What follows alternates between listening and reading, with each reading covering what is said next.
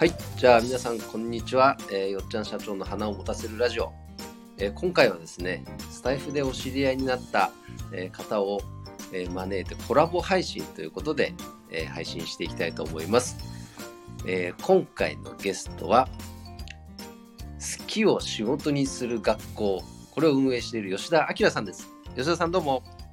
はい、どうもこんにちはです。こんにちはです。先日のライブ配信はい、ご参加いただいてそこからのご縁ですね、そうですね。ありがとうございますとんでもございません。こちらこそありがとうございます。あのこうしたコラボ配信は本当にまだまだ不慣れなもので、はい、あの途中グダグダになることもあろうかと思いますけど お付き合いください大丈夫だと思いますよ。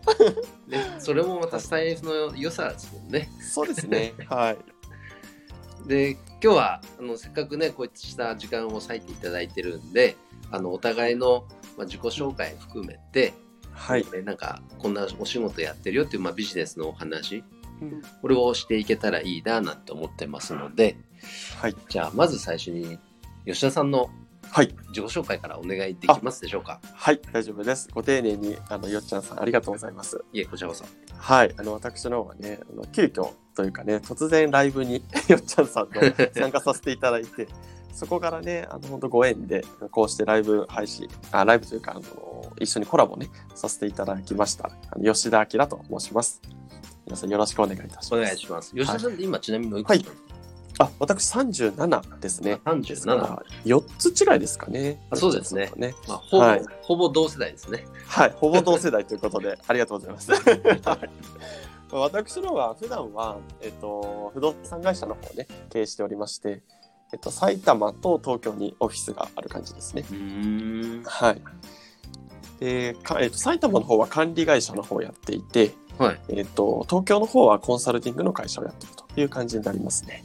なるほどはい。埼玉多分はちなみにどちらなんですか、埼玉の、えっと、埼玉市北区っていうところで、埼玉市かはい。あの、大宮っていうと分かりやすいんですけど、はいはい最寄り駅はね、トロっていうところなので、ちょっとローカルなんですよ。はい。多分知らない人が多いですね。トロわかんないなはい。めちゃめちゃローカルです。はい。宇都宮線に行って、栃木の方までこう行く路線の大宮の隣駅なんですけども、へえそんなところで、えっとはいあ今日もね、実はそこに今いて、そこから配信させていただいておりますね。なるほどはい。二拠点えじゃあ東京と埼玉行ったり来たりって感じですね、えっ、と、そうですね。ただ東京の方のオフィスは、もうあの、ほとんど僕も今行っていなくて、やっぱりちょっとコロナも怖いんうんうん。で、で、僕住んでるのは実は群馬なんですよ。あそうなんですか？はい、そうなんです。で、もう東京の方のコンサルティングの方の会社は、もうほぼ、ほぼというか、今100%オンラインで、えっとはあ運営できちゃっている状態なので、ええなので、例えばセミナーをね、やったりだとかもあるんですけど、もう今はオンラインでやってる感じで、進めておりますので。うん。なるほどね、あじゃあそういう意味ではもう時間の使い方も相当変わったんじゃないですかね、そうですね、経営も相当変わりましたね。ね以前はサラリーマンやってたので、もう僕の場合は7年前ぐらいになりますけども、はいはい。に20代の時はサラリーマンあの設計事務所でね、デザイナーをこうやっていたんですけども、はい。その時はもう新宿に勤めていたので、うんうん。もうあの満員電車に揉まれながら っていう感じでしたけども今は全くそう今のですね。群群馬は、はい。もともと出身が群馬なんですか、えっと出身は、えっと埼玉のそれこそ今会社の近くにあるうん。大宮なんですけども、はい。えっと妻の方が群馬に、えっと出身ではいはで実家が群馬なんですよね。ええ。妻のね。でやっぱり近い方がいいっていうんで、えっと群馬の方から通ってるという感じですね私は。群馬群馬はちなみにどちらですか、あ群馬の、えっとこれね大良郡って言っても分かんないんですけども多分館林っていうとあなんか分かるかもっていう人いると思いますね。はい全国でも暑い地域ランキングとかで夏とかでもあの出るところですよね。はいはいはい。その館林っていうところの隣になりますね。あそそこからはい。埼玉っていうのは電車で通うんですかあ、車で僕は通ってますね。うーん電車でも行けなくはないんですけども、車の方がもう慣れちゃったというか、あの、うんうん電車乗りたくないんで、なので、確かに今そうですね。はい。もう車で何でもできるんで、ですね。はい。そんな感じですかね。なるほど。はい。僕がね、住んでるの長野だから、はい。でそうですよね。大学の友達が群馬、埼玉にも比較的多くて、そうですか？はい。それで勝手にね、その辺のエリアの方は親近感持ってるんですよ。あ、あ、そうですよね。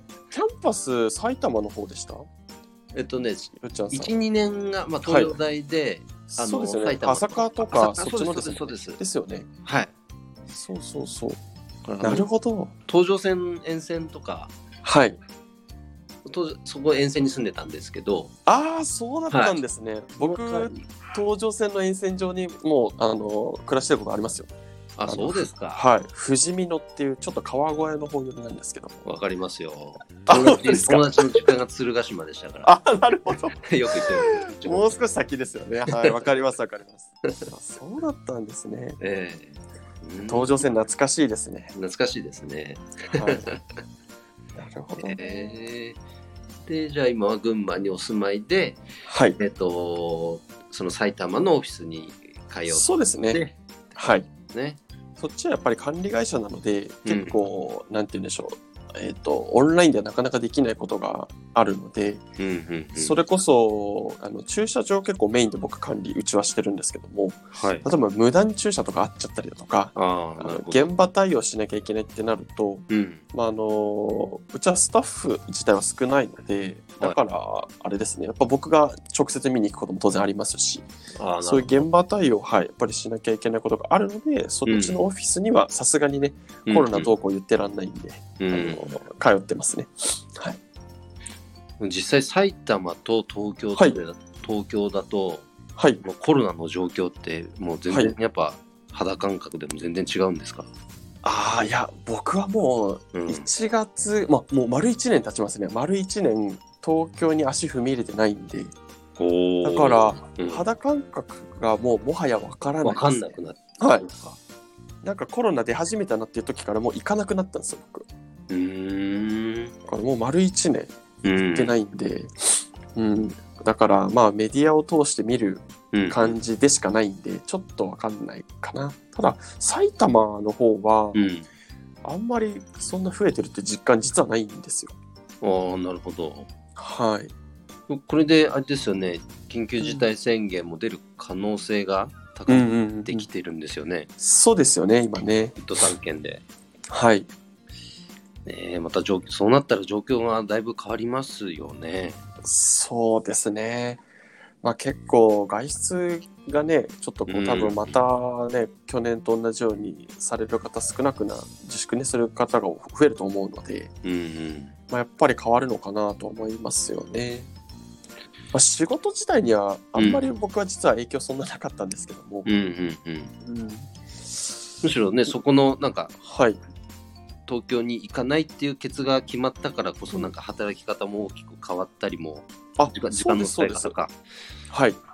ねなんかプラスに転じられたこともあるんじゃないかななんて思ってしまいや、そうですね。その通りですね。まさにね。うんおっしゃる通りで、それがあったからこそ、もっとオンラインの方強化しようだとか、うんうんあの例えば先ほど Zoom っていうね、はいビデオ通話をやってますけども、うんそういうのどんどん仕事でも取り入れようっていうのでやり始めて、なるほどやっぱ働き方変わったんですよ。よっちゃんさんの方どうですか、お花の方っていうのは。僕ももう相当変わりましたよ、ああ、そうですか。はいうん。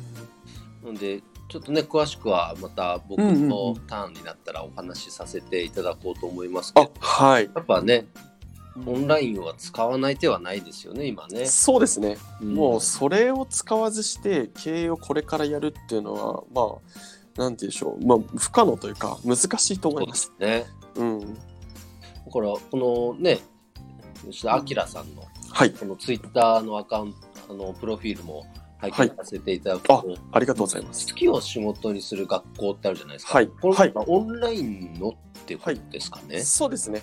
オンラインのっていう形ですね。どどういう学校なんですか、具体的に。えーとですね、この好きを仕事にする学校っていう名前自体は、はい実は YouTube をやり始めて、はいしばらくしてからあの YouTube 上の名前としてこれを作ったんですよ、実は。うーん。ら別に会社名ではないので、うん。会社名は株式会社オーシャンズって名前なんですけども、はい。あの、まあ、その中の一つのブランドとしてこういう名前にして、えっ、と、やっていこうと思って名前つけたんですね。うんうん。で、そうですね。その、まあ、もともとは不動産の管理会社をやっていて、はい。えっ、と、そうするとオーナーさんとの知り合いがたくさん、当然ですけど、まあ、できるんですよね。うん。オーナーさんから、うちの土地管理してくれだとか、うん駐車場管理してくれだとか、建物管理してくれだとか言われるので、はい。そうすると、そのオーナーさんが、やっぱりどんどん知識をつけていきたいうんっていう方がやっぱり増えているので、うんうん。で、中にはまだこれから不動産投資をやりたいっていう方もいらっしゃって、うん。で、そういう方たちに、じゃあこう教えていこうっていうことをやっていくうちに、うんだんだんだんだんその需要が多いことが分かって、うん。で、今はコミュニティ化して、まあ、僕が、えっと代表ではないんですけども、はい運営の一人として、講師として僕も一緒にコミュニティ運営をやらさせていただいて、えー、でえー。まあ、そっちのやっぱりこう売り上げが大きくなってきたんで、まあ、別法人にして、あの僕は立ててやってるんですけれども、じゃあこちらは別会社としてはい、そうです、そうです。別の方が社長やられてて、えーとですね、あ正確に言うと、うん。えっ、と、社長同士で集まったコミュニティっていう感じなんですよ。うんなので、えっ、と、なんて言うんでしょうね。厳密に言うと、えっ、と、えまあでも代表っていうのはやっぱりこう決めようっていうので、その代表として見たあの、これをやろうって企画をした人がいますので、その方が代表ではあるんですけども、はい、でも皆さん実は講師陣、僕を合わせて今12人いますけれども、えー全員あの社長さんなんですよね。えー事業やられてる方たちなんですよ。不動産関係のってあことですよね。そうです。はい。全員不動産投資家であり、不動産事業やられてる方たちですよね。うんうんうん。うん。ですので、その集まりでコミュニティ化して運営してるという感じですね。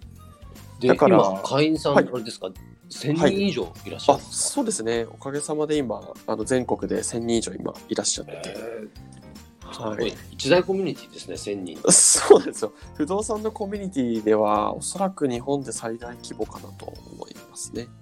なかなかその大家の会とかいっぱいあるんですけども世の中にはうん。これぐらい集まってるのは多分うちんとこが一番大きいかなただ全部で正確に調べたわけじゃないのでちょっとあのうんうん正確なことは言えないんですけどもあんまりここまで大きい、えー、とサロンだとかねラボだとかいろんな言い方しますけどうん。コミュニティっていうのはないかなとは思ってますね、うん、なるほどね。うんはいまあ、でも大きいからいいってわけじゃないと思うんでやっぱりそれぞれね大家の会だとかサロンだとか、良さがやっぱりあのありますのでうんまあ、うちはうち、他は他っていう形でやらさせてもらってますかね。うん、なるほど。はい。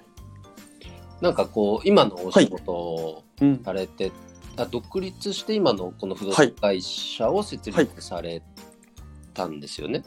あ、そうですね。えっ、と、その好きを仕事にする学校をやっている方のオーシャンズに関しては、えっ、と、まだ3期目ですから、2年ちょっとなんですけども、はい。えっ、と、その前からもうやっている7年ぐらい僕は経営してるんですけども、そっちの管理会社の方に関しては、うんうん。僕がもともと立ち上げたのではなくて、えっと、僕は今3代目なんですよね。はいもうあの、えっとですね、僕の1個前おじさんが、僕の父親の弟さんですよね。うんうんが、えっとやっていてで今でもねもちろん名前残してるので共同経営っていう形で登記はしてるんですけども、うん、なるほど。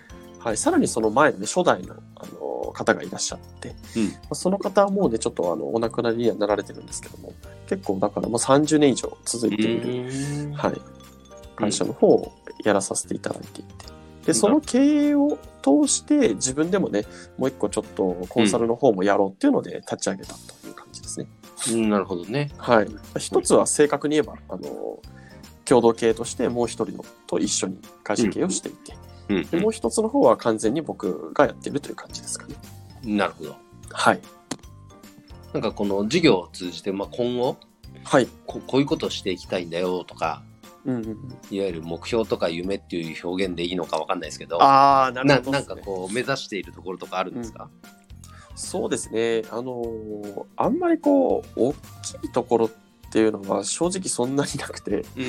あのまあ夢をねあの、はい。きっと持たせるべき立場ではあるのでうん。あんまりこういうこと言うのはあれなんですけども僕はなんて言うんでしょうこうそんな世界中の人幸せにまではできないんですよ。できないと思ってるのであのだからなんか信頼をしてくれる人だとかそういう人たちをとにかく幸せにできたらいいなって思ってます。うんうんというのも一人一人やっぱり価値観が違いますしね皆さん、うん、全員が一つになろうとは思っていないのでうん。ですから信頼してくれる人をやっぱり僕も信頼したいしうん。たすあの頼ってくれる人をあの任せてくださいとこう言えるようなうん。形で、えっと、お返しできたらいいなと思ってますので。うんなるほど。ですから本当にね小さい幸せかもしれないんですけどもとにかくなんか困ってる人を助けられたらいいなという感じです、本当に。うん。ですからそんななんて言うんでしょう。たまたまね、うん。あのこうやって人数が増えただけであってうん。あの一つ一つやることは変わらないなとは思ってますので。うんうん。うん。まあ、でもね、だからこそ大きくなればなっただけもっとあのシステムだとかね、仕組みは強化していこうかなとは思ってますけども、なんかそこは目的じゃないですもんね。そうなんですよ。僕はそれが目的じゃないんで、一人一人の方が幸せになれることが目的なので、うん。たまたまその延長線上で今があるだけなので、はいはい。うん。まあ、だからといってじゃあ何目指してるのって言われると本当になんて言うんでしょう。こう一人一人の幸せだけなんですよ。言ってしまうと、うんうん。だからあんまりこうねすごいあのこれを目指してやってるんだっていうのが僕は逆にないタイプなのであのもっと言うといろいろ興味がありすぎちゃって 何でもやりたいっていうのが正直なところですよね。でも気持ちわかるなそれ。はい。だからとにかく楽しくいければいいと思ってるんですよ。うん。で多分それが今の世の中だったら実現できると思ってるので。そうですね。うん、というか半分も叶っているようなものなので今僕は。だからこれを継続してとにかく自分も家族もあと頼ってくれる人が楽しくできるようなうん。関係を築いていければいいかなと思ってますがね、素晴らしい。えいえとんでもないです。逆にあのあんま大きいものがなくて申し訳ないです。いいやいやそのなんかねそういう感じです。と等身大というかなんかはい、うんうん、うまく言えないんですけど今の時代にあったというか はい。なんかこう人柄が見えますよね。あ本当ですか、うん。本当ですか？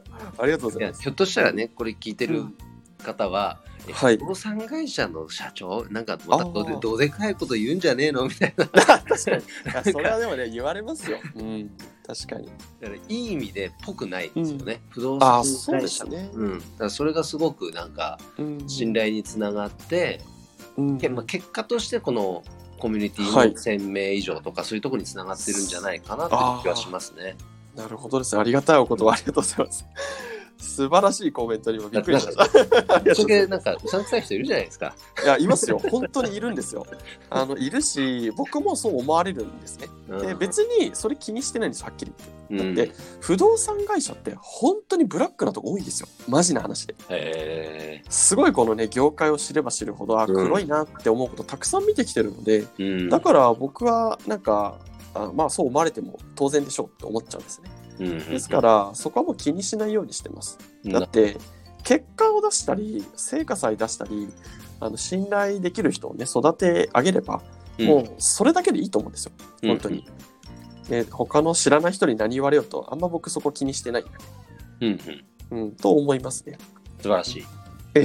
まあ、それだけのこうね信念というかね思いがあるから。はい。ねそうですね。はい。そこがあるから多分ぶれないんだと思いますねなるほどね。はい。わかりました。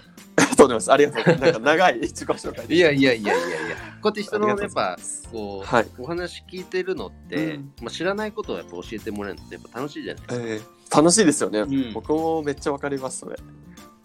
単純に聞き入っちゃいました。あ、本当ですか？ありがとうございます。はい、じゃあ今度はよっちゃんさんの、ねあはい。自己紹介をはい。というか聞いていきたいなと思いますけどもね。はい。まあでもよっちゃんさんのね配信なので、おそらくその第1話を見ればよっちゃんさんのその今までのいきさつだとか結構ね経緯はわかるとは思いますけども、やっぱりですねう。ん、せっかくこう今話しているので、今思ってることだとかはい。そういったことも僕はちょっとね掘り葉掘り聞いていけたらいいなとああ、ぜひぜひ。思いますね。はい。まあ、よっちゃんさんはねそのフラワーをね今、うんあの仕事としてされてますけども、はいやっぱり僕がねいろいろこう配信聞いていて一番気になったのは今後のこの展開というか、うんあのそのことがやっぱりすごく気になっていて、はいなんかこう新たな取り組みとか今までねフラワー業界ではやられてないようなことをこれからこうよっちゃんさんあの仕掛けていくわけじゃないですか。はい。そのこの気持ちというかモチベだとか、どこからそういうのまず来るんでしょうかね？うんと、はい。もう、どこから来るかっていうと、実はね、あの、はい。花の業界への思い入れうん。が、うん。うん僕の中で確固たるものになったのって、はい。母親へのやっぱ恩返しなんですよね。おお熱いところ来ましたね。母親へのそこにそうそこに行っちゃうんですよね。うんうん、いやでも聞きたいですね。その母親の恩返しっていうのはもう少しこうどういう思いなんでしょうかね。なぜそう思ったんでしょうかね。はい。まあ親が、まあ、2回離婚してて、うんうんうん。でずっとまあ母ちゃんに育てられたようなもんなんで。はい。だからそうなると当然経済的にもやっぱ苦しい地ですよね、当然ね。そうですよね。うん。うんでもその中でも、うん。まあ、好きな野球やらせてもらったり、うん。まあ、大学にもなんか行きたいって言ったら行かせてくれたりとか、まあ、その陰でどんだけ経済的な苦労があったのかなんかは当時はもうつゆ知らず、好きなことやらせてもらえたっていうことをやっぱ大人になって気づくわけですよ。いやわかります。大人になって気づきますよね こういうのってね。でもこう振り返ってみるとうん。その中でも花だけはね欠かさずずっと飾ってたんですよ家の中で。素敵ですねそれ。そうだからでうちの母親にとってはお花っていうのは本当に心の支えだったんですね。なるほどですね。でそれも本当に花の業界に入ってからそことこう結びついて、うんうん。お花ってすごいなっていうふうに思えるようになっていったんですよ。おおでちょっとはい。途中ねやっぱはい。花の業界にかかって僕これで10年経つんですけど、うんうんうんこのなかなかやっぱその収入が増えないとかはい。時間的な制限がとかっていうそのうん。ネガティブなところに目がいっちゃうと、うんうんもっと儲かりそうな仕事とかね。そう売れそうになったことも正直ありましたけどはい。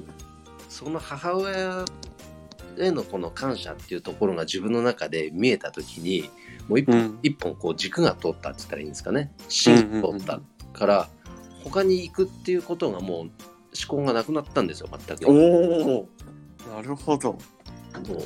でだからこの業界でもう絶対頑張ろうって思え,、思えたのがまず一番の根底ですね。いや素晴らしいですね。でじゃあもっとうん。その自分の力を発揮したりもっとこの業界に貢献していくにはどうしたらいいかって考えた時にうんうん。前職で僕はあのえっとあじゃない新新卒で入った会社が車の営業だったり、その後うんうん。採用人事の仕事やったり、うん。人にこう何か提案をするとか営業とか企画っていう仕事をずっとやってきたんでうんその仕事で花屋さんに引き抜いてもらったんですよ。うんうん。だから花屋さんでもお花作ってたわけではないんですね。なるほどですね。でも花の屋の現場見るとうん。とにかくもう忙しそうにしてるとみんなでうん業界どこ見ても時間にとにかく追われてっていうこの業界のあり方にずっと課題を感じたんですよ。うんこれよくねえだろと。うん。でだったらその分業じゃないですけどね。うん。得意なことを得意な人がやればいいじゃんっていうふうに僕は考えて。うん。だったら僕みたいな人がどんどん業界の中で認知されれば、うん。いわゆる花屋さんっていうのはお花を束ねたり作ったりするのが好きなんだからそこにもっとうん集中して活動できるようになるんじゃないかって考えてうんそれで今の立ち位置を築き始めてるっていう状況なんです。うんなるほどですね。うん。そういうこう同志というかうん。やっぱり共感する人たちを集めていかないと難しいじゃないですか、そうですね。それを今後どういうふうにこう、うん。なんて言うんでしょうこう発信をしてはい。捉えていくというか、うんうん、うん積み重ねていこうかなって考えられてますかね。まずは僕がどう考えてるかとか、そもそものこのフラワーディレクターっていう仕事の認知が、まあ、基本的にはもうゼロの状態だと思ってるんで、うんうんうんその思いを、まあ、最近だとノートに全てまとめたので、それをまずはね見ていただきたいとこなんですよね。うんうんうん。でプラスアルファあの日頃は花屋さんが全国の花屋さんが参加するオンオンラインサロンを運営してるんで、うんうんその花屋さんを通じて僕の立ち位置っていうのを認知していただく、うんうんでその花屋さんからその周りにいる方で僕みたいな立ち位置に関心のある方をなんかご紹介いただけたらなとは思ってますけどね、なるほどですね。うん、元花屋さんで例えばね、うん。あのー子育てをしててうんで花はやっぱ好きだから業界に復帰したいんだけど花屋さんとして復帰するのは正直時間的な制約とか、うんうんうん。働く場所として現場行くの難しいとかいろいろやっぱあるんですよ、そうですよね。うんだからね結婚出産を機に業界を離れちゃう人っていうのも意外と多くてうんそれすっごいもったいないんでうん何かそういう方にとっての活躍の場も提供できたらなと思ってうんいます。なるほどですね。いやきっといっぱいいると思うんですよね。そういう潜在的なうん花のそのね技術とか知識だとか持っていて仕事としてできていないというかねうん生かせてない人ってものすごくいるんじゃないかなと思うのでうんこれは広まったら面白いことが起きそうですよね。そうで、うんこれ花屋さんにも聞くんですよ僕みたいな人が仮に全国に500人いたらどう思いますか？って聞いたら、うん絶対いいってみんな言うんですよ。ああなるほどですね。それで全国各県に10人ずつってことをおっしゃってたんですねそうそうそうです。なるほどね。いやでもいい考えですよねそういうのってね。うん、なんかあのうん最近だとねあの、ん SNS クリエイターさんとかも結構うん。見かけるんですけど、ごご存知です、あ僕わからないですね。あのまあ、例え SNS ばクリエイターさんはい。はい、あの企業とか飲食店さんとかの SNS の運用を代行するお仕事、ああわかりますわかります。はい。例えば、SNS 代行ですね。そう考え方もすごく共感できてうん。実際やっぱやりきれないんですよはい。無理ですよね。大事だと思ってても。花屋さんも全く一緒でうんうんそのお花作ってるんで、うん。うん。SNS ゴリゴリやるとかそうですよね企。画営業マーケやるなんていうことはやっぱ物理的にちょっと難しいんですよね、いやもうめっちゃわかります。そうですよね。うんだったらそこを専門にやる人がいたとしたら、当然業界にとってだってプラスだしうん花屋さんにとってだって集客のお手伝いになるんだからプラスになるわけじゃないですか、うんその通りですね。そうその立ち位置が今までなかったっていうだけの話なんでうんうんうん。そこをもっとあの認知さえされれば絶対広がるなという,、こうんう確信は持てるようになってきましたね。なるほどですね。いやまずは本当そこですよね。うんまず認知だと思うんですよ。うん、そこをなくして広まることはないと思うんで。そうですね。うん。やっぱり多分今後の経営ってそういうところですよね。うんいかに認知させるかっていう広告だとかそういったところをうまく使えると多分うまくいくんじゃないかなと思いますよね。だからこの SNS もまさにそうですよね。うん、そうですよね。うんまあ、僕も SNS をちょっとあんま力入れなさすぎてるからまた改めて今年は少しやろうかなとは思ってますね。うん、そうなんですよ。やっぱりやってるとお客さんが来るしうん。なんかこうね評価とかあのいろいろさせてあのしていただく方とかもいらっしゃったり、はい。調べてねくれる方とかもいらっしゃるのでうん、それはチャンスなんですよねやっぱりね。そうなんかシンプルに SNS って、うん、あのなんかこちらの発信ばかりになんか目がとかか頭が行きがちですけどうんうんうんうん。あくまでコミュニケーションツールじゃないですか。そうですよね。うん。リアルで会話できなくなったのをただオンラインで会話をしてるっていうイメージうんうんなので、うん単純にその量が増えれば増えるほどファンが増えていくんじゃないかなってやっぱ思いますよね。そうですね。うんねだから、まあ、本当だから今ツイッターは僕力入れてますね。おおなるほどですね。うん僕もちょっとツイッターもう少し力入れないとな。最近この3ヶ月がサボり気味なんで。そうなんですよ。やっぱりサボるとね、いろいろ出てきますよ。数字にも現れてくるので分かるんですよ。なるほど。あ、やっぱりやんないとダメなんだなって。それこそフォロワーが減ったりだとかありますし、うんうん目に見えて数字で出てくるんで、そうですやっぱりちゃんと動いてるアクティブな人にアクセス集まるし、うん、うん、増えるんだなっていうのがやっぱり分かるので、ちょっとそこは。顕著に出ますよね、そう、顕著に出ますよ。めっちゃ、本当顕著に出るんで。うん、いや、こういう世の中なんだなって思いますよね。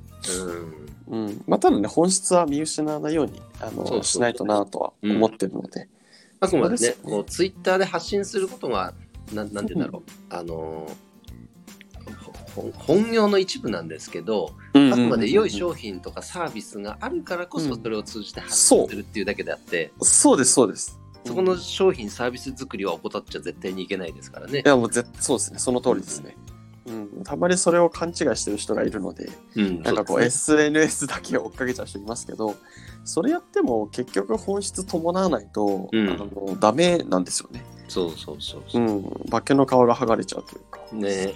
そう。やっぱそういう人を見受けられるのであのちゃんとねビジネスの本質は分からないとうんまあ、わ分からないとって僕がなんか別にこう上から目線とかじゃなくて今までね一応まあ7年はこう経営してきたのではいそこからの経験値としてそれは言えるんじゃないかなとは思いますよね。うん。いや、その通りだと思います。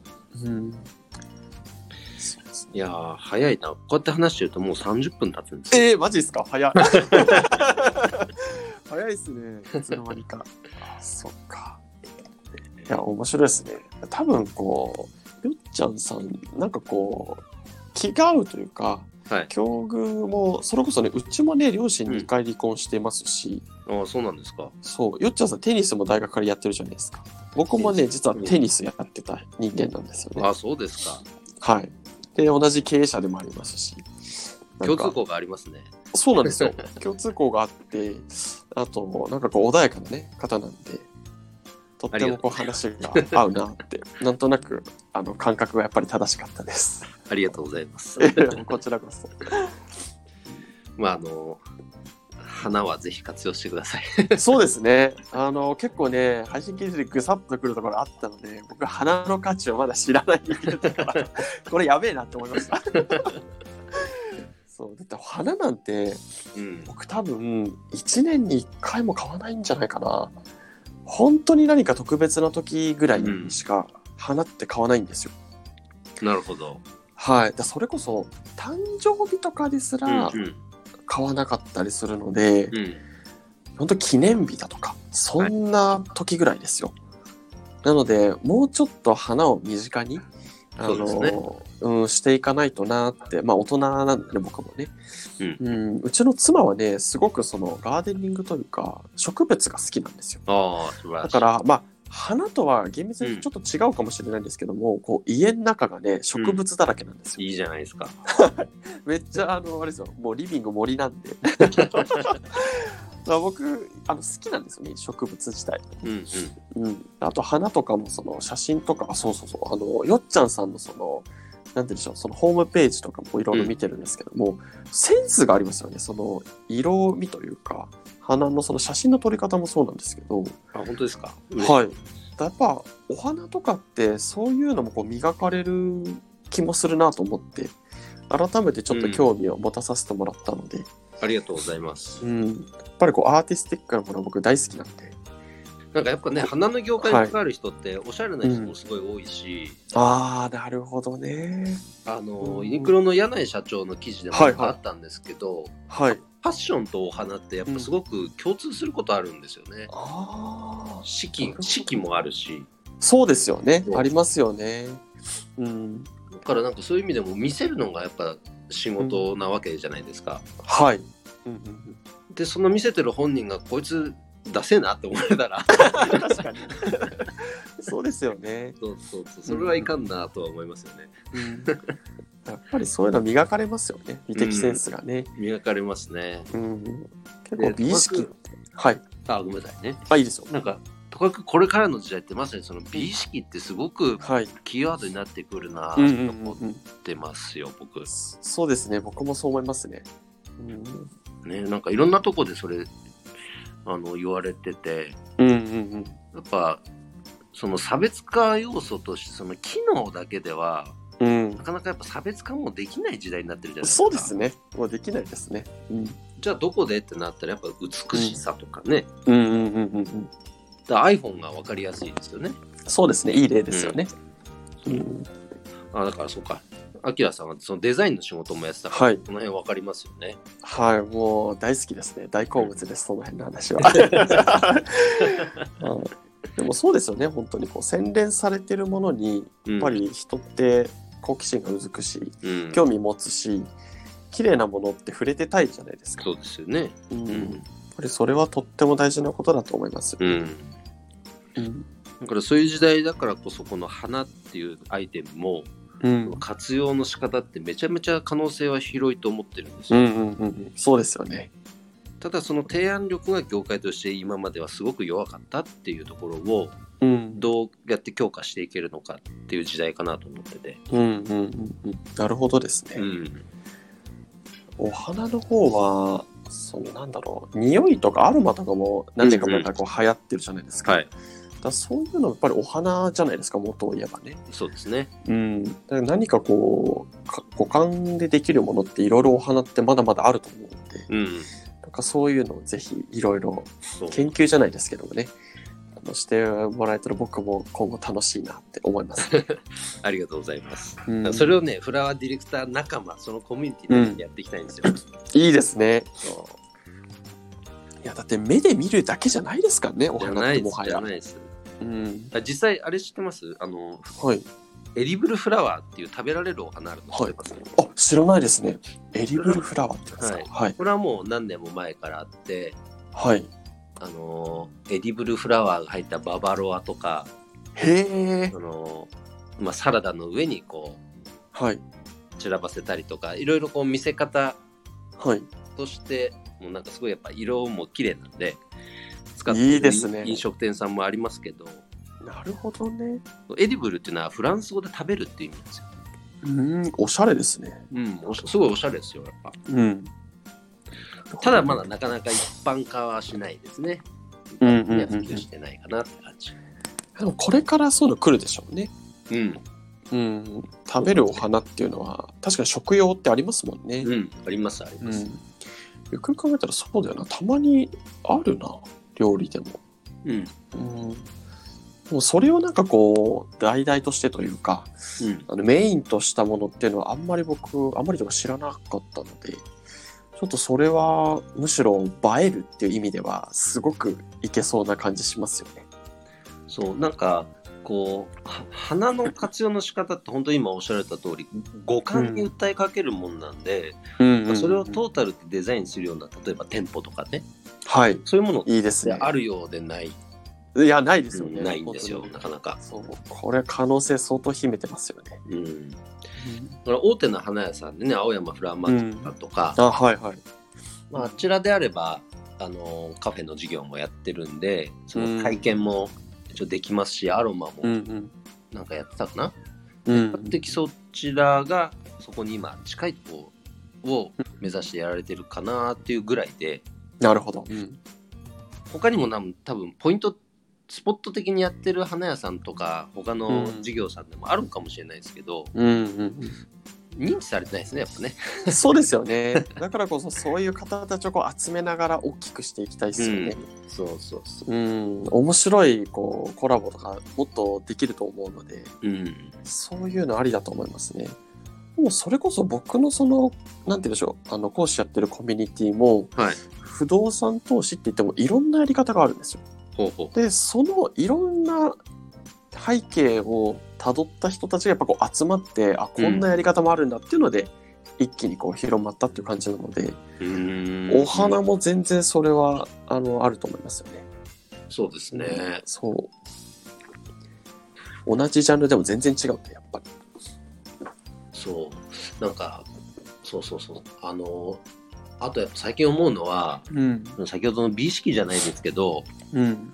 あの、花そのものでどう差別化図ろうかみたいな話になっちゃううんうんと、はい。あのーちょっとアイディアがなかなか湧いてこないこともあるんですが、はい。実際それをこう活用しているお花屋さん、フローリストっていうんですけど、はい。フローリストの中にも、うん。このフラワーアーティストって名乗ってる人だったり、うんうんうん。フラワーデザイナーとか、はい。こう、し職業名が皆さん違うんですよ。はい。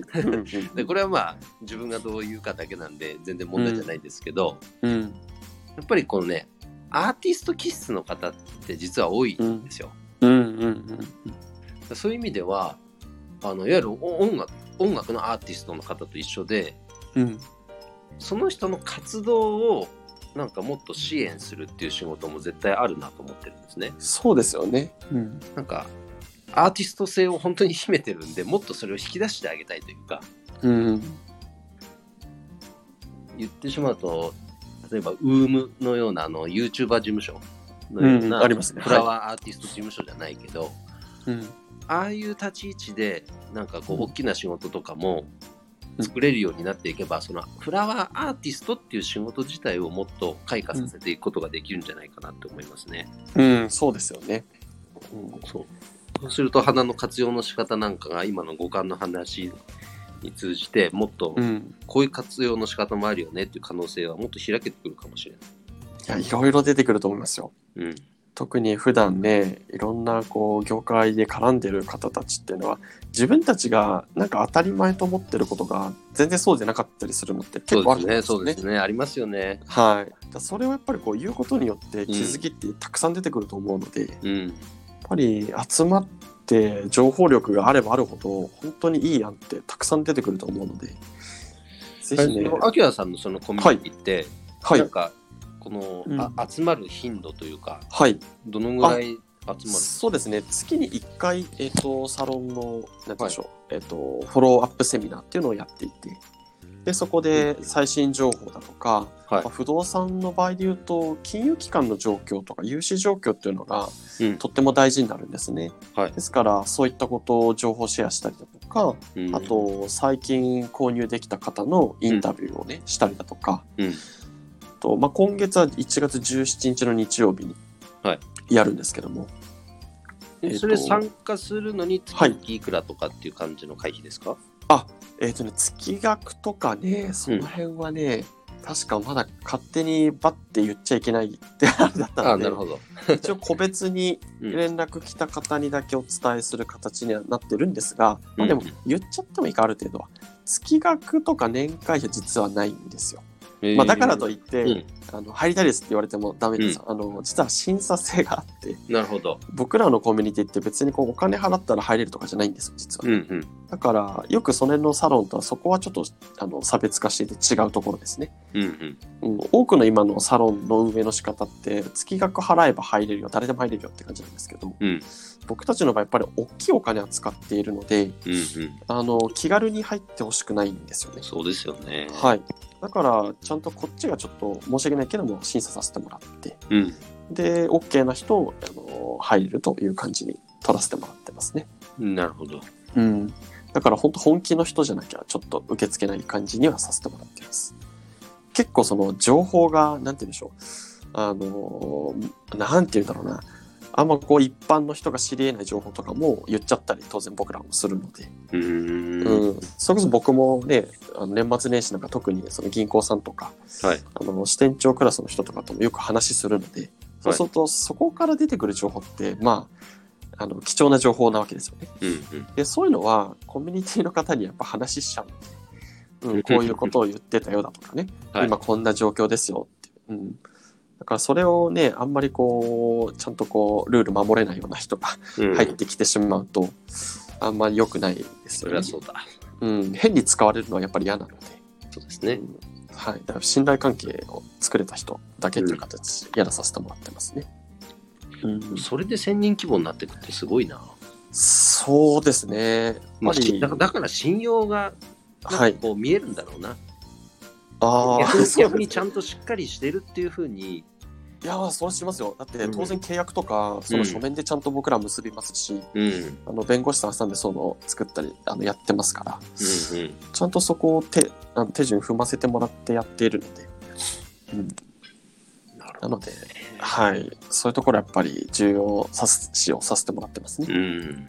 うん、だって世の中って今早いじゃないですか。その風評被害というか悪いことの噂も早ければはい。逆に言うといいことも僕は早いと思ってるんですよ、うん、うん。なのでいいかにこうしっかりそこの土台の部分を作れるかではい。多分うまくいくかいかないかっていうのは決まる気はしているので、うん。うん、やっぱりやるべきことをやっていればまあ結果はついてくるんじゃないかなという感じですかね。なるほどね。はいいやー楽しいですね、こういう話。いや、楽しいい。です。やっぱり楽しいです。本当こう経営者同士なんでうん、面白いですね。でまたこれを配信できるっていう時代になってきたっていうのがまたすごいですね。本当ですよね。すごいですよね、この時代って。ねだってこんな話って普通ね、なんかね、どっかで例えば、喫茶店でもラウンジでも2人でこう話しただけの話じゃないですか。はい、こういう話を他の人にもこうバッて言えちゃうっていうのは面白いですよね。ね本当に。しかも今、長野と埼玉ですからそうね。、そうですよ。本当に。本当に。いや、面白いですよ。だから本当この使いようといいますかはい。どツールをどうやっぱり使ってね、うんその自分たちの仕事につなげていくかとか、そうですよね。うんうんそこに頭をつあのうん時間を使えないとやっぱ経営者はいかんですよねとにかくね、いや、本当にその通りです。もうおっしゃる通りだと思います。もうよっちゃんさんの言う通りですよ。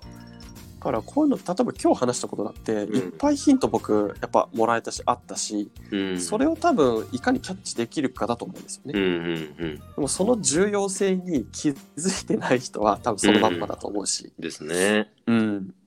なんか話はい日銭が入入るうん。とうん。目先の売り上げがあるからこれでいいんだって思いがちなオーナーさんとかってやっぱいるじゃないですか。いますね。はい。います、います。でもそのループにいる限りそっから抜けることってなかなかないですよね。いや、ないっすね。どこかでね同時進行になるってすごく苦しい時期があったそうとしてもそうそうそう。うんうんうん。やっぱね経営に軸足を置くんだとかって何か決めない限りはうん。なかなかね、いや、そうそう、無理だと思います。そうする物理的にもね、うん、うんうん。時間は有限ですからね。無限じゃない。ねうん。いやいや、面白いっす。うんよっちゃんさん、いいですね。ーなんかねあの、はい。今日きっかけにじゃないですけどはい。本当に抽象的な言い方ですいませんけどおお、いえいえ。なんなんか継続してあ、もちきましょうんです。はい。もちろんです。あの、は本当具体的に今何も言えなくてごめんなさい。い。いえいえいえいえ。あの、そういうもんですから、なんかね、ほふとした時に思い出してね、あの、またこうコラボできたりだとか、いろいろ話ができたらいいなと思ってますんで。そうですね。はい。こういうつながり大事ですよ、本当に。大事ですね。めっちゃ大事です。いろんな気づきをもらえるんで。